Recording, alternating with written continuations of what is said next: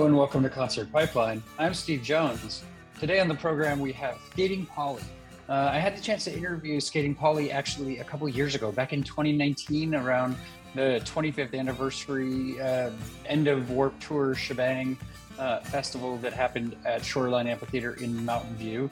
Um, I think I did a phone interview with uh, with them, and uh, and then but then I got to meet up with them at the show, and I got to see their performance at the show, which was uh, really cool as well. They, they put on a really fun.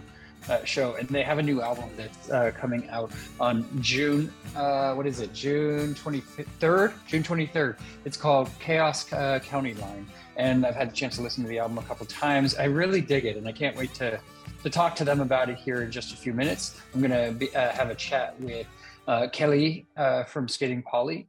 Uh, before we do that, though, um, share kind of what's going on in my world a little bit. Um, yet last night, uh, my son had a carnival at his uh, school, and I didn't know what to expect with that. I brought a bunch of cash, and his mom brought a bunch of cash. Figured we have to shell out for a bunch of games and activities and stuff to fundraise for the school, and it was surprising. There wasn't there wasn't a lot of activities uh, it was it, it, seemed very lightly put together. Uh, they, there was no money to be made from the event other than through uh, food vendors uh, that uh, that were selling food. Uh, so so that didn't happen. We donated a cake to the, the thing and it went fine. But hey, look, Kelli is in the waiting room, so I'm going to bring her in and can chat more a little bit after and do some music news and all that. So let's go ahead and bring um, Kelli in to the podcast. Hi. Hey, Kelli, how are you doing? Good. How are you?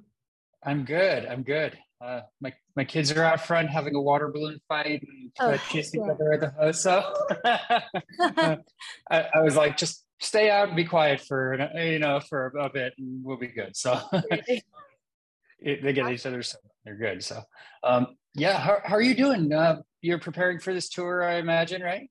Yeah, yeah, um, yeah. We well, yeah, no, of course. I mean, I've been like running a lot. I just actually ran this morning and we we had like a a 12 day I'm actually in LA now, but right right now, but I was we we had like a 12 day hitting the practices really hard stretch. Well, it was like this 12 day stretch where I, we were practicing and then I was also having dental work done. So it was really fun. It was like Oh yeah, I'm just kind of mixing that Oh it was gosh. like we're gonna take the the rod out of your arm for your birth mm-hmm. control and reinsert it and then practice and then another filling and then practice and then mm-hmm. wisdom teeth and then they were like you can't sing for a little bit after you get this wisdom teeth thing done and I was like just high for two days in bed and then I flew back to LA. you know, a lot of a lot of back and forth, but it's uh, it's good. You make it you make time for all of it, right? Yeah, yeah, yeah, yeah. Practice yeah. went well exactly. Uh, so um, you're, but you're living in Seattle area, right? Like up in Washington. Yeah, I'm. I'm. Yeah, I'm living in Tacoma still. Yeah. Okay. Okay. And so, uh, how is how is that going? Do you live with uh, your half sister and your brother, or? No, I live. I, I. But I do live with my parents again. We used to all live in that house. Um. But but no, they live close by. Um. Yeah. We're pretty. Me and Peyton basically live together um, we see each other all the effing time and we're constantly crashing at each other's places. So yeah. Curtis lives with his girlfriend now, also very close by. nice, nice. And uh, so uh, I want to get into the album a lot uh, because I mean you have this album that's coming out and it's not just it's a it's like a it's a double album. Yeah, uh, yeah. It feels like you you have all these songs that just kind of built up to kind of putting this together. Tell tell me about the creation of, uh, of this album. Yeah. So this album is weird because in a way it was like the first album where we were like, okay, we we have this we gave ourselves a month in an Airbnb, like the cheapest Airbnb we could Airbnb we could find in the middle of nowhere, Washington. So we'd be out in the woods, like forced to write, you know? And it was like, and we're gonna just we're gonna bang these out and we want to do a double album because it's been so long and, and the fans deserve it, you know. We had all these song ideas and songs, right? But the funny thing is like, so for the first time ever, it was like this very like cohesive, like instead of just, oh, now we have enough songs for a record, it was like, no, like let's get enough songs for a record. But then also the weird thing is like we were taking ideas from stuff that I wrote freshly after the Make It All show, stuff that I wrote back when I was 14 stuff that I wrote. There's one, the last song on the album Party House, there's a video of me playing it when I was 11 or 12. That's that really used to be. Yeah, yeah. And that was the last one we we added to the record actually, Hmm. because Brad was like, every song on this record is very heavy, either emotionally or or tone wise. He's like, I think we need we need like just like a campfire sing along. And when he said that, like the idea came to me like, well, I, I was like, all my songs right now are kind of moody bastard, uh, heavy songs. But when I was 11, I had a really light song that I wrote, and and I just knew that I wanted my my family to sing on it. So our parents are on it, my grandma's on it, our little cousins on it. It's it's awesome. I, I wanted to talk to you about Party House because that's such a great way to end the album, and and I you could tell that there's well a party going on and everybody's involved, right? So t- I mean, so tell me kind of about going back and kind of pulling the song out. Like, did you just did you have it? Where did you have it? How do you save a song for that long? And uh, and how did it come about to putting it on this album? I yeah, I mean, I don't know. There's some Skating Polly songs that like will just randomly get stuck in our head that that we used to play a lot when we were we were kids that there are no recordings of. And then it's like, oh, I remember vaguely that this is the melody of it. But that one, I knew that there was a live recording of it somewhere. So I just checked on YouTube and I found it and I and then I, you know, I think I maybe changed the key. I can't remember, but I uh just made the the guitar part, you know, kind of campfire sing alongy and and that's the only that's also the only song that was recorded at our house. And Peyton had um pneumonia when we were recording it too. Oh my gosh! it was really it was so she's like I was it's amazing that she could sing the way she sang because I was like, Are you sure? Are you sure? Are you sure? And she's like, Yes, I want to, I want, you know, it's like I want to just do it. And she did it in like two takes. And I was like, You badass. that's, that's incredible. That's incredible. Uh, and and the album starts out with "Baby," and uh, and this this song is just like this build up. I mean, it starts out like all cutie and just like soft talking and everything, and then it just becomes this rock anthem sort of thing. Tell me tell me about that song and uh, and how you it progressed, how you built it. Um, so that song uh I wrote right before I was told like I ended up having surgery on my voice. And um Mhm. Anyway, right, before I found out that I was going to have surgery on my voice, I was staying with Exene Cervenka from X and we were trying to write all these like folk songs and like country ditties. And most of them were completely her words and then I'd put melody to them or partially her words, partially my words and I'd put melody to them. But baby on my birthday, my words and I, I wrote it in the shower one day because it was a friend of mine's birthday who the last time one of the last times I'd spoke to them had like got mad at me on my own birthday and she was like you're always a baby on your birthday which is so true I I find something to get upset about on my birthdays and then I go and it's my birthday and so I was like, oh man, it's Alice's birthday. and so that melody got stuck in my head and and then I just started like fleshing out the lyrics and and and at first it was this really simple country ditty and it was such a short song for so long but Brad had the idea. He was like no and then drum solo full replacements chaos. You need to break into it. So we did that and that's kind of the second part you know is when it gets loud and but I felt like okay, but then it needs even more chaos, you know. Like w- once we started playing with the replacements chaos of me just going Mm. into all these characters, like I feel like I do like drill sergeant character, you know, and like my like twangy, insane character. Then I felt like it needed like an evil section, like pure evil Melvins, like "Mwah." so that's what the the last part is. And once we had like a, a phone, a live phone, like a voice memo recording of it, and that I was just really married to. And uh, basically, we just tried to recreate that um, whenever we did the, yeah, the album version. And Brad was really good at facilitating that. Yeah. What What do you like to do on your birthday? You had your birthday last month, right? yeah, I did. Yeah. Yeah. no, actually, my birthday last month, I was not a baby, which I was really. I Oh, think- good. Okay. I was really stoked about that one. I was like, Oof. I think it's just I've just had a few, right? I've had a few where it's like when something is wrong, but um no, this this last birthday was really sweet. I spent it like a friend of mine took me to like Newport Beach and we just walked a bunch and then I had, had dinner with him and his mom at a really nice restaurant and it was just very chill, low stakes like oh, okay, we're not having a party, we're not like you know, it was just very like let's just do nice things today. So Yeah. Cool.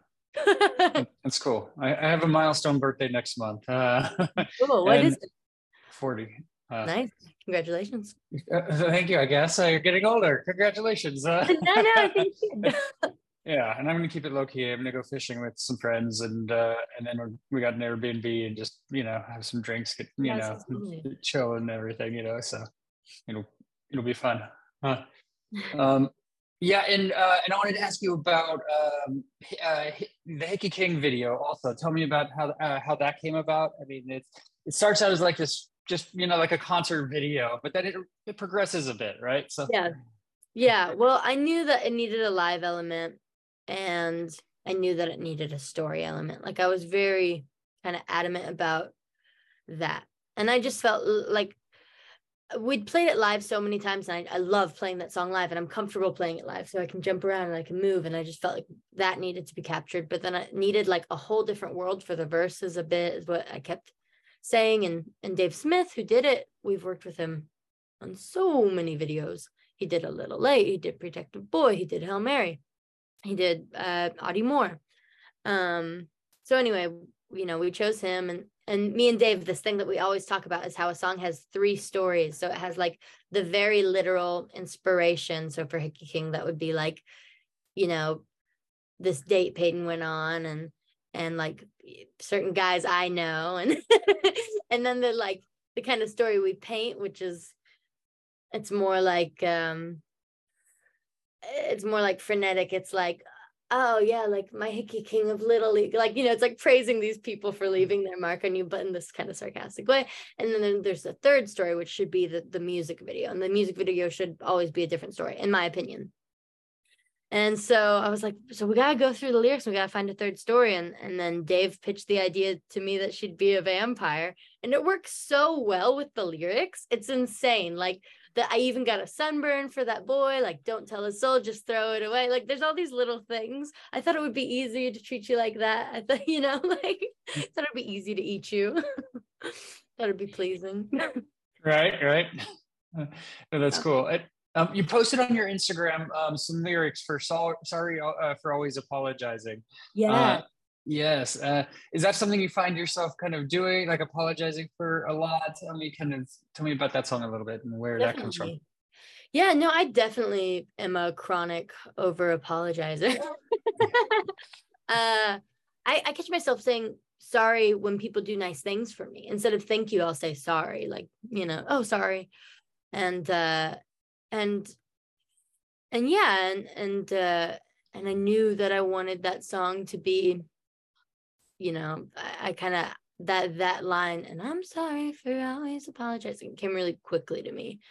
So then it was like, well, what what what character do I paint? Do I just paint this like really sweet, like, oh, I'm so sorry, but I, I thought it'd be more fun to like to kind of play this like huge jerk, you know, this kind of ruthless jerk and and whenever i play characters i always like to draw from like a time where i've felt like that character so anytime i write yeah. in a character i like to like um you know i'm like acting or something you know take from a real life experience so the first one that came to mind to me was was you know this time that that i was like madly in love but kept breaking this person's heart and just kept being and and it's hyperbole like what a what a prick i am in the song but but yeah like it's uh it, it, it's the guy that that it's about with my friend Tim Franco from Starcrawler, and he's like the bass player. And we had this really brief love affair, but he's just like the sweetest guy. And I felt like I just made all the wrong choices. And then I'd always be like, I'm sorry, I'm sorry, I'm sorry. He's like, You're fine. so that's that's where that song came from. And I am really the lyrics that I posted on my Instagram are some of my favorite lines on the record. Um, like the i'm sorry for noticing your innocence and using it to boost my self-esteem. I'm sorry that your kind-hearted nature had a lousy forest fire take its trees. I'm sorry for saying that you couldn't be my friend just because you wouldn't play with me. Like i love the wordplay of all of that. I love the imagery of like your kind-hearted nature like burned down you know? I, don't know. I don't know. Yeah. Yeah. No it makes sense. Um so I uh, I had the chance to uh, to interview you a couple years ago around um, around Warped Tour, and um, and th- like the big 25th anniversary uh, thing and that, that they did and uh, and saw you out in Mountain View, and it was, I mean, such a really cool show. I was, I was wondering what you remember of uh, of that show. I remember at the end somehow I I ended up like front of stage with just the mic, which is why I don't remember how the song. I don't remember which song escalated to me doing that, but there are some really good photos of me like on the floor of the stage with just the mic. Um, and I remember my hair being freshly green. It was uh, freshly green. Here you go. Oh, hey, there we go. um, yeah, no, I, I really loved that show. That was a really fun one. And I met some cool people afterwards. But it's funny, it's like I end up remembering these shows by like the photos and stuff. Hey, there you are. yeah. Like the visceral sensation, sure, I, I can recall that, but but it's funny how the way things kind of blur together and then you just the photos or the videos you see online or like become your memory more so, you know? Yeah. So. Yeah. Uh, I was showing my son those photos this morning, and he's and telling me I was going to interview you, and he's like, "Isn't that Billie Eilish?" And, uh, and I'm like, "No, she had green hair before Billie." hey, nice. Isn't that Billie? Right, I know, right? um, yeah, but uh, I mean, you put so much into your live performance, and um, and so like tell me kind of about where channeling you know channeling kind of that energy for your live shows where does that come from how do you put it all on stage like you do yeah i don't know um i think i've just i think i'm just a little weirdo and i i just like i i have so much energy in my body and i have so much I feel like I can, I, I think sometimes so fast. And maybe that's because of all the ca- caffeine I consume. Or, but I think even when I'm not caffeinated, I'm still kind of like that. I'm kind of just, and uh, it's like, it's been the best outlet for me time and time again. And it's, it feels like I get to be characters when I'm on stage. It feels like, I mean, singing is just, it's always been this very visceral, very comforting thing for me. Um, and and it's weird because because live like like depending on the circumstances depending on who i talk to that day depending on who's in the audience depending on the weather depending on my stage sound like the lyrics will kind of take on different meanings and my performance or whatever will kind of veer into different directions. Um and i and i and i like that. Like i my favorite live bands are always are different every night you see them so i do try to kind of keep it loose even though i want to be you know like tight but loose is i think it's it's and, and be able to kind of veer off into into a little bit of chaos to keep people on their toes or whatever. And then also if you're coming to every single show on a tour you're happy. It, it, exactly. Got to mix the set list up right? So um are there bands that you uh, that you try and emulate that you want to pull things from that and kind of build into your own uh, persona and live performance? Oh, so many. I mean, like the first time I saw uh one of the first tours we ever went on, the first tour we ever went on maybe was Broncho. And and they've they've ventured into so many different directions musically, but at first they were just kind of like garage rock and their performance was so good and and Ryan would just swing around and stuff and that was the first person I saw where I was like I want to move around. I want to be more animated on stage because my songs are animated so I want to move. And so that was when I was pretty young, maybe 12 or something. And then um and then honestly Starcrawler, I really love the way that they move around and stuff too. I mean like our show is completely different, but I I mean I just love this like Henri Cash has so many moves, Arrow has so many moves and I, it was just exciting. And so that that kind of made me go, "Oh, I want to up my game too." Even more. Um Deerhoof has this really intense connection with each other the way that they're constantly checking on each other and and making their next move because of that. So i i really wanted that. X exene and john changing their parts from night to night dj same thing. You know his xylophone solos and drum solos are different. Night to night uh kate nash and Charly bliss both have this gift of like just make just being so warm in between songs. So i, I really that's what i want to do. Like i don't want to be i don't like to be like yeah, fuck you guys, make more noise. I really don't like that. Like, even if our energy is completely punk and sarcastic and crazy and whatever, and if I'm gonna get intense and mean during the songs, between the songs, I just want to be like grateful that these people are here and let them know that I'm grateful and like make sure we're all happy and having a good time. And yeah, so I, I yeah, a lot of bands yeah. have it's me, I guess I should say. of, of course, and uh, and you've made a lot of stops in the Bay Area over the years. You've you played yeah. Bottom of the Hill recently. Uh, yeah. You did you did uh, um, what was it? The Chapel, I think. Um, maybe not maybe not the Chapel. I'm trying to remember some of the. I'm trying to remember ones too. Um, DNA uh, Lounge. We've done that one. We've done. Yeah, ch- yeah. It was it was the Chapel. Yeah. It was the Chapel. Okay. Yeah. Yeah. Yeah. yeah. We're coming back through soon. Right? Yeah, yeah.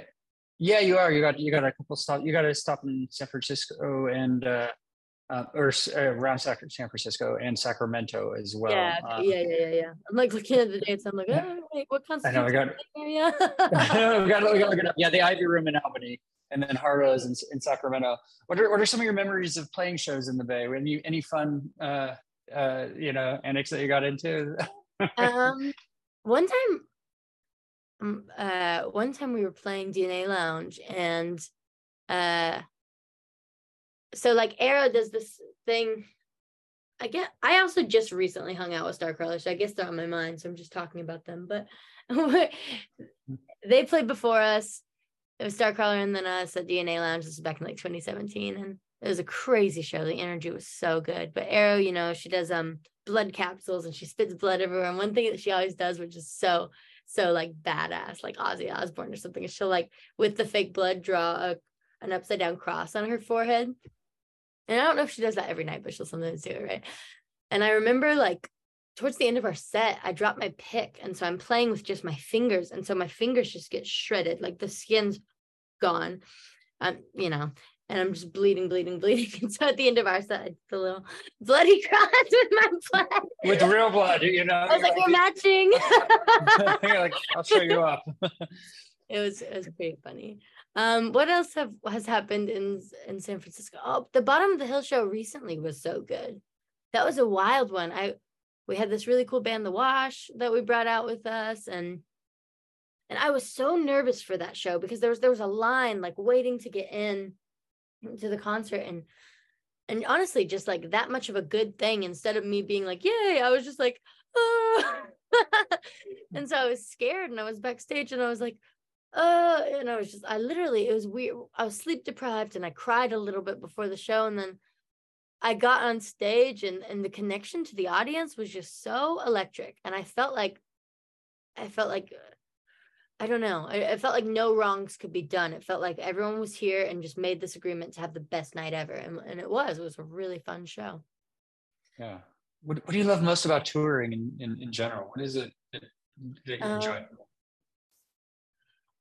I think because I suck at routine, I like the sense of like there's a routine to a degree, but it's also like the routine is that every night it's going to be different. um, so I like that. I mean, I honestly really like being in cars. A lot of people don't like it, but I like cars. I think cars are good times to like talk to people and also listen to music. I mean, of course I get ready to be somewhere. Um I mean, I don't know, it's it's just shows are such an outlet.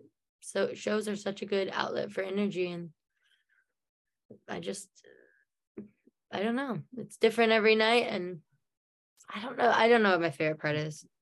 It's just fun. It's an adventure, and I, I like that. yeah.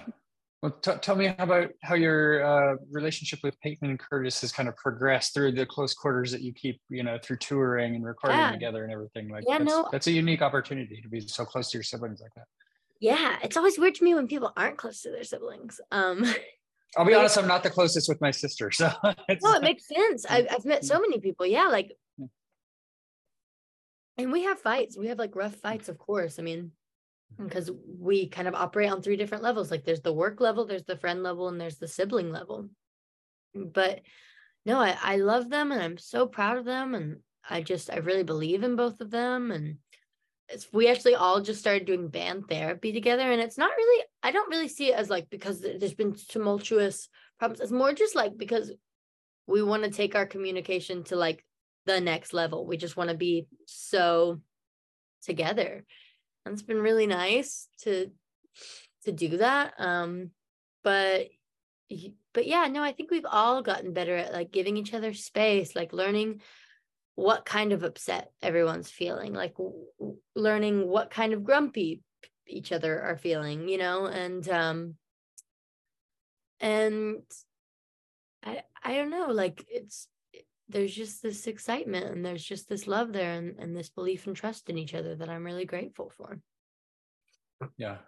Um, you had a video on uh, that you put on Instagram of you and Peyton learning each other's parts, and I think you do more of that on your Patreon as well. Like, yeah, tell, yeah. tell me about that that process for you as you're kind of kind of diving into yeah, learning the other parts of the songs.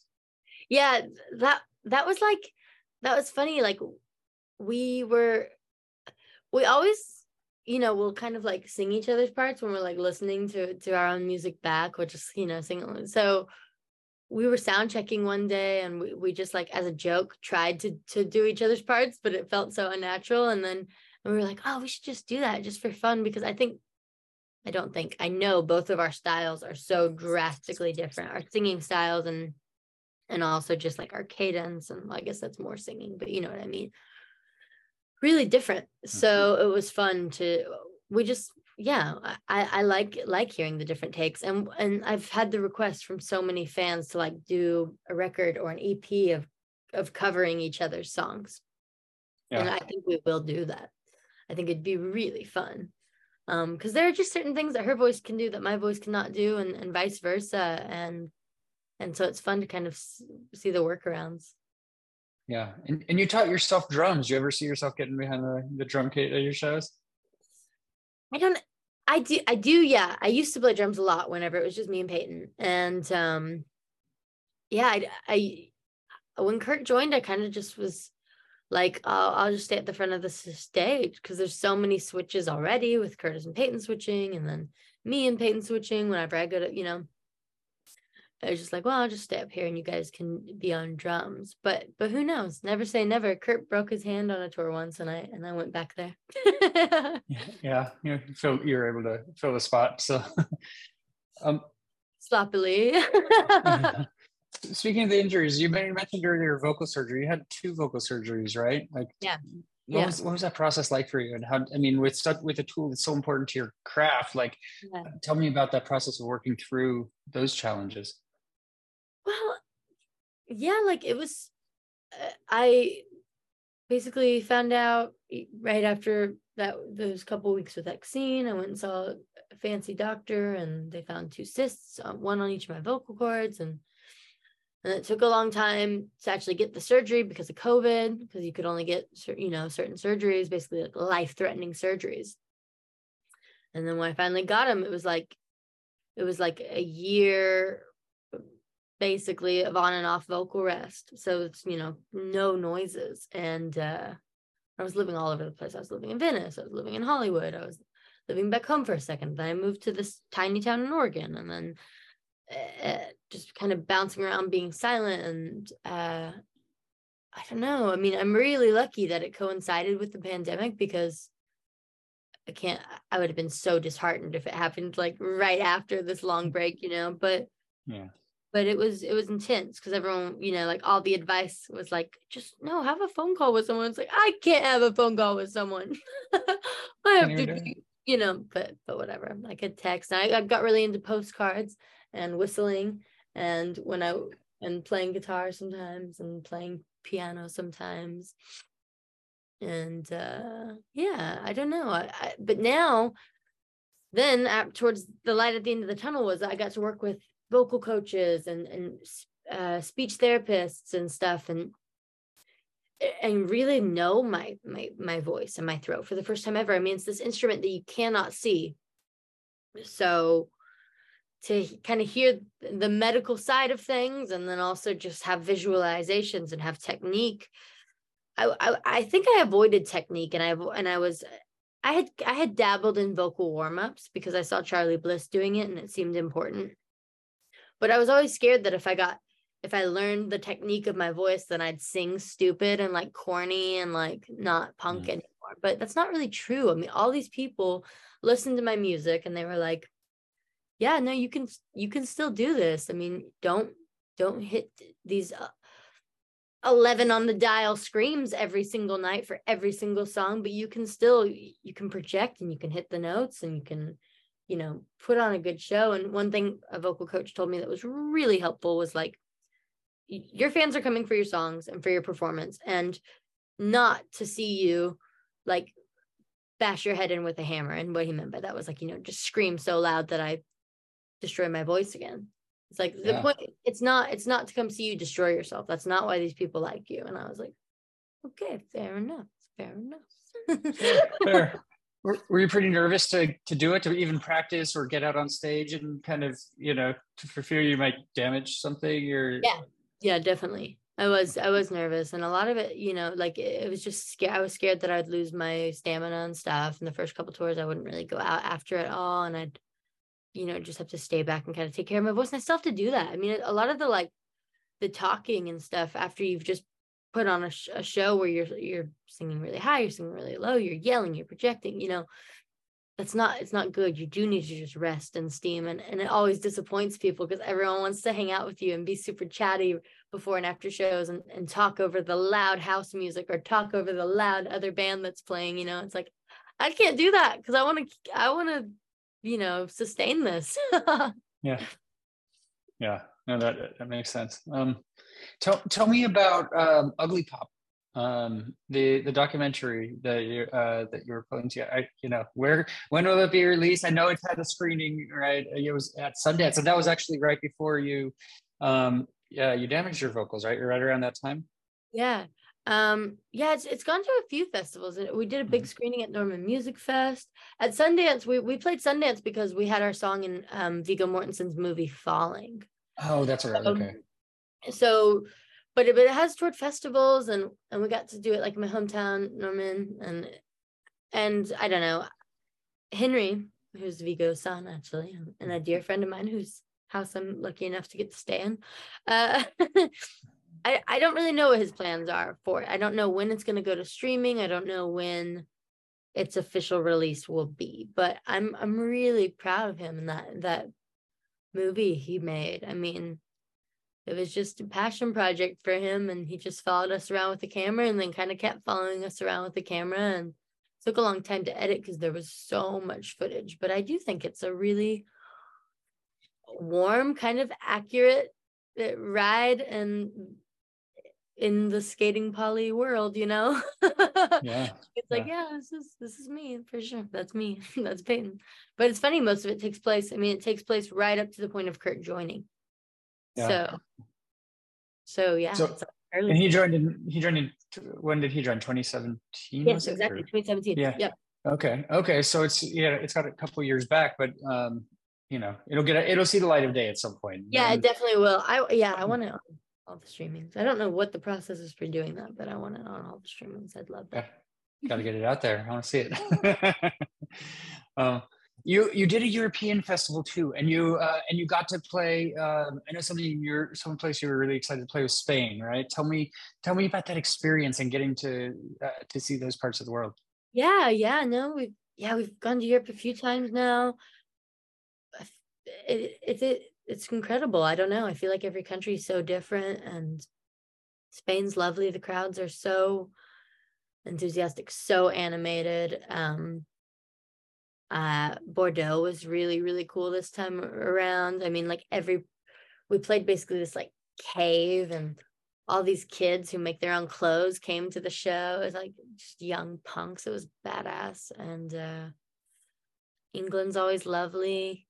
I feel like it's always funny, like doing Europe first and then, and because when we're in Europe, I try not to talk too much in between songs because it's like it's just like there's a bit of a language barrier and so there's no point. No one wants to you know they want to hear your songs. Yeah yeah. And like some of you know it's just a whole nother thing but but back in england i think like people find my american accent charming and they're like they're down with with my jokes and and stage banter whatever it could be just sweet awkward ramblings um. I enjoy it so. Yeah, they enjoy it. Um, I love I love the Netherlands. I love oh my god, the hospitality in Germany is so amazing. We had a really crazy good show in um Nuremberg. Or was it Munich? God, I can't remember, but just like every single person in the building was singing along. We played uh, this this little this small town called Stuttgart in a cafe and people were like the cafe was packed and then people were outside watching from the window watching the set from the window oh, it was really cool how cool is it like your your music has had this impact not just here in the states or anything but worldwide and you're able to kind of go and kind of share that appreciation of it so cool. I mean like yeah. you know the weird thing is is like i was saying like there are people who who obviously english isn't their first language maybe can't even understand me speaking in between songs but but can sing along to my songs. You know like know the songs. I mean that's insane. Uh it, it feels so good. It, i it's it's like the best ticket the best opportunity to get to travel the world like to you know play music all over the world it really is like the energy can be so vastly different from place to place and yeah, it's a gift. Yeah. Um, you provided support for the Flaming Lips at, at one point. Did you get to meet Wayne Coyne and uh, yeah? Uh, tell me, tell me about that experience and seeing them live. it was a long time ago. Um, yeah, no, we were we did we opened a couple shows for the Flaming Lips, and um, we were really close with the drummer Kliph Scurlock at the time. He's no longer in it. Um, Wayne used to have our our sticker on his Prius we recorded a music video in Wayne's bathtub once. What? No, I've I've made I've met Wayne a, t- a ton of times, but um, but yeah, it's been a while. But yeah, no, those, those were those were really fun shows. I was I was small. I was small. We were just a two piece back then. What, what was the video in Wayne's bathtub? What was that one? It's called Kick, K I C K, and and Delo Creative made it, who also makes a lot of the Flaming Lips videos. That's actually kind of how we that's how the Flaming Lips discovered us is because their video team started making music videos for us and Kliph, the drummer, saw um, George editing one and he was like, What is this? I want to go see them. Yeah, they, they put on a really good show. I, I saw them almost 20 years ago, probably at, at, in, at Street Scene down in San Diego. And he was, he did the bubble thing, you know, walking yeah, on yeah. the crowd and, and they did Bohemian Rhapsody cover and everything. And and, and it was just, just this great festival performance that was incredible mm. and and you know and the, the challenge at the festival is like you have the flaming lips and then after them the pixies are on right and the pixies are are great and they've been around forever but the flaming lips you know came out and performed this like you know incredible rock opera yeah it's it's a it's just a, it was an interesting booking choice but, but I don't know. I think some of those songs never get. I just think like I, I love a rock show that's like not no I as much as I love fireworks in a rock show, like I love a show that's like all about the music. And it's just yeah. like, well, we don't have fireworks, we just have songs. yeah, yeah. I got mad respect for that. I'm like, God damn, that's how the breeders were. And oh my god, it crushed me. I loved it so much.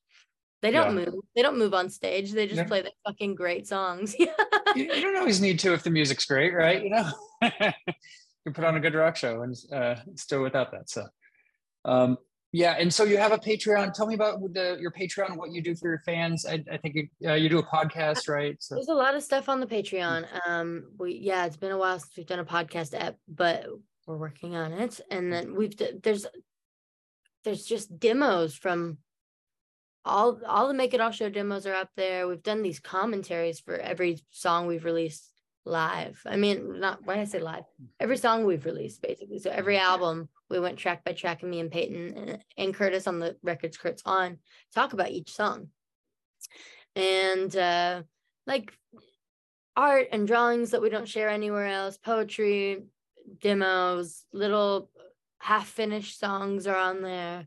Um, you know, just little stories that we don't share with everyone are up there um just experiments and and so on and so forth. I just try to kind of put things on there that you know the big Skating Polly fans would appreciate. Recently when i got my wisdom teeth out i posted a really unflattering crying photo of myself out there because i thought you know you guys deserve to see me this vulnerable. Right right.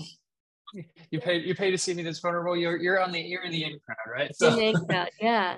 So yeah, we just try to just be real, and then we do we do a cover every month that we we give two choices, and then people vote, and we do we do a cover, and the cover could be like a video of us playing it, or it could be like our garage band version of the cover. Yeah, it's been fun. What are, what are some of the co- songs you like to cover? So far, we've done. uh Right now, we're doing "Shark Smile" by Big Thief, and I need to put my parts over it. Peyton sent me it. And we've done, I did Explain It to Me by Liz Phair. We did Blue by the Jayhawks. We did, uh, gosh, what have we done? You Can Make Him Like You by the Hold Steady. I did Kokomo, Indiana by uh, Japanese Breakfast. Nice. Yeah. Nice. Yeah, yeah, yeah. I like it.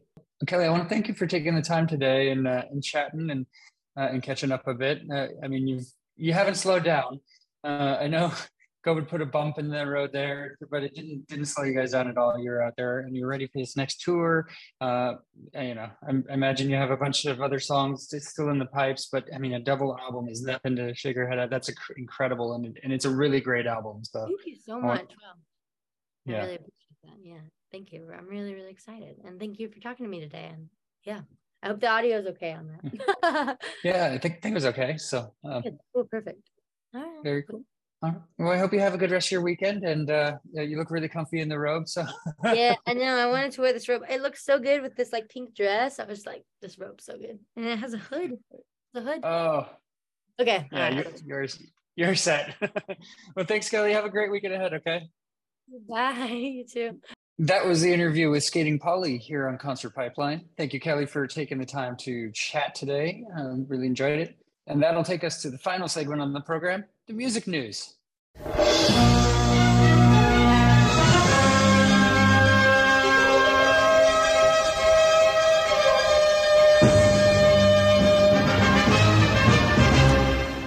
right, I got a couple stories to wind out the program today.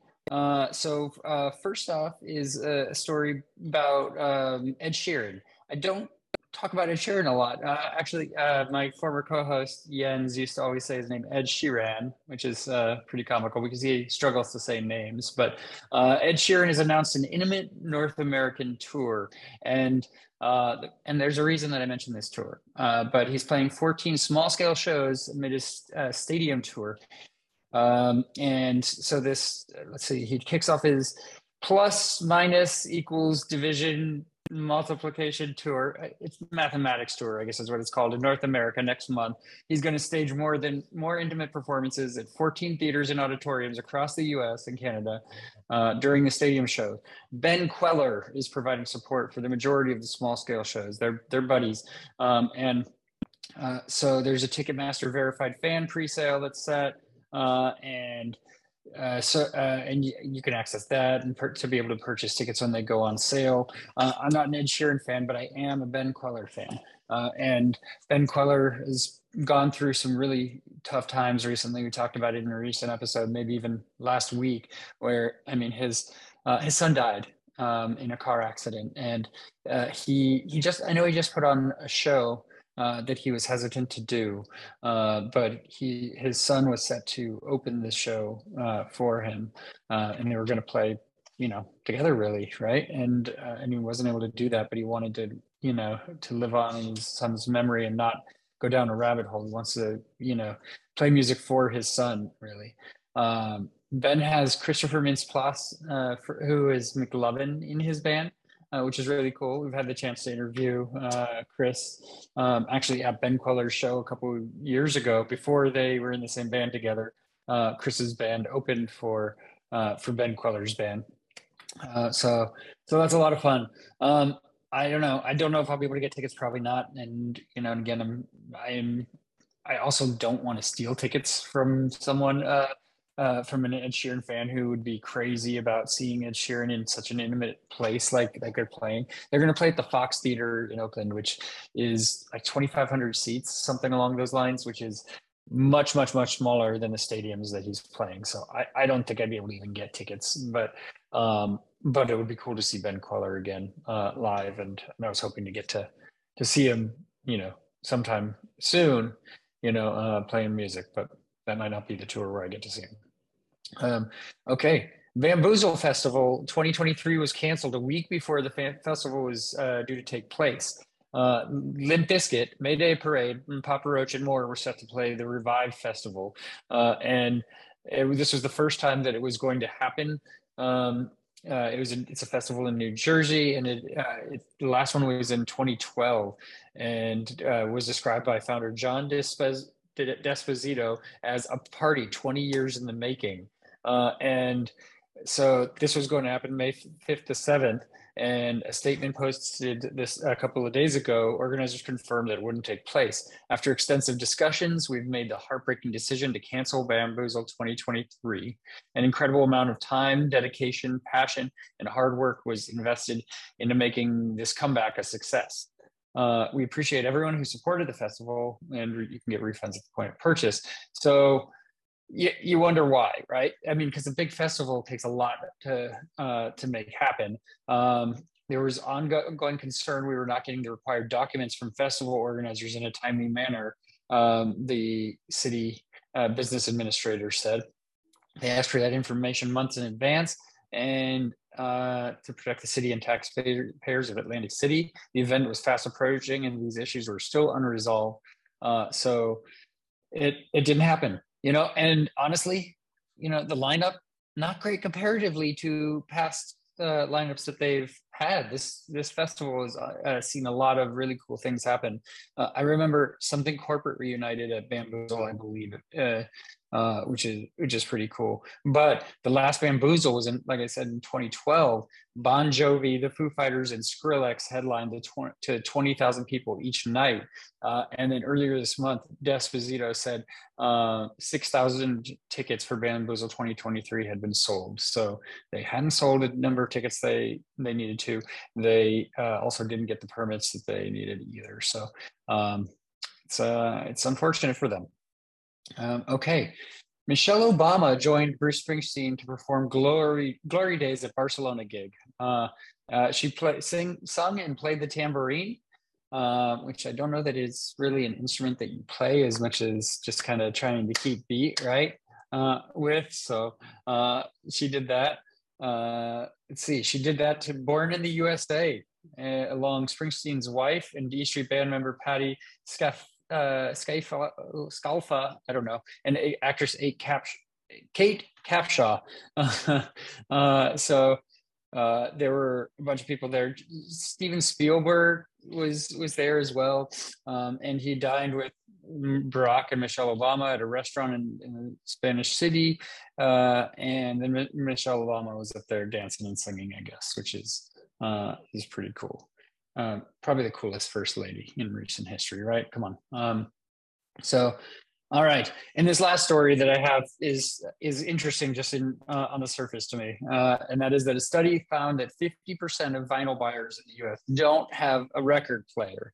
Uh, it appears that super fans with a completionist mindset are driving the trend, uh, and according to Luminate, which recently published its top entertainment trends for 2023, uh, report that uh, that fifty percent of consumers who bought a vinyl in the past twelve months uh, own a record player, compared to fifteen percent among uh, music listeners overall.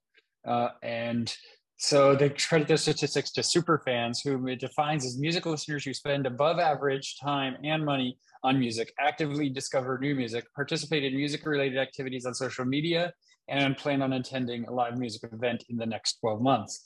Uh, so uh, the majority of music revenue, 84%, uh, still comes from streaming services. Uh, so uh, super fans buy the uh, the music not necessarily to listen to it. It's like buying a yeah a cassette from your favorite artist. I've talked to a band recently who is selling cassettes. I think it was Newski, if I remember correctly, and and people don't have cassette players. You can just sell blank cassettes with your name on it, and and then if your super fans will buy it just for the nostalgia factor of having a cassette that they assume has the music on it, but we'll never be able to find out because cassette players don't exist anymore, right? Um, I never got into vinyl. I never bought a vinyl uh, record player. I think I owned one. Like John, my friend John gave me one at one point, but it just took up space. I don't think I ever used it because I didn't buy vinyl. it's it's a it's a medium outside of my financial uh, capacity that you know I never wanted to invest in vinyl uh, and spend a lot of money for music in that way because I can listen to it on CDs or streaming or what what have you. So I just I never got into it. Just putting it out there. Um, so, but the vinyl album sales grew 11 percent, um, while the CD albums, uh, in contrast, fell 17 percent. Uh, so people aren't going towards CDs anymore, and uh, and I do miss the days of being able to buy CDs like the bands that I'd interview and get to go to their shows and have them sign the CD and then have this thing, you know, it's part of my collection because I have a couple hundred signed CDs uh, in boxes in my uh, closet that uh, that are just there and not getting used. But but so it goes, right? So uh, anyway, that's one way to get music. Um, not sure how. I, mean, people are streaming. That's the way to do it, right? Uh, Apple Music, Spotify, whatever service uh, um, uh, they are using, that's the way to get it. So, um, all right, uh, that is our show today for today. Thank you to Skating Polly uh, and uh, you know for being on the program. Really enjoyed our conversation. Uh, next week on the program, I, I am in the process of working something up. We might have Josie Cotton on the program, um, another uh, female musician. Uh, but that isn't 100% locked in yet. We will see if it happens. Um, so, for all of us here at Concert Pipeline, I'm Steve Jones. We'll catch you next time.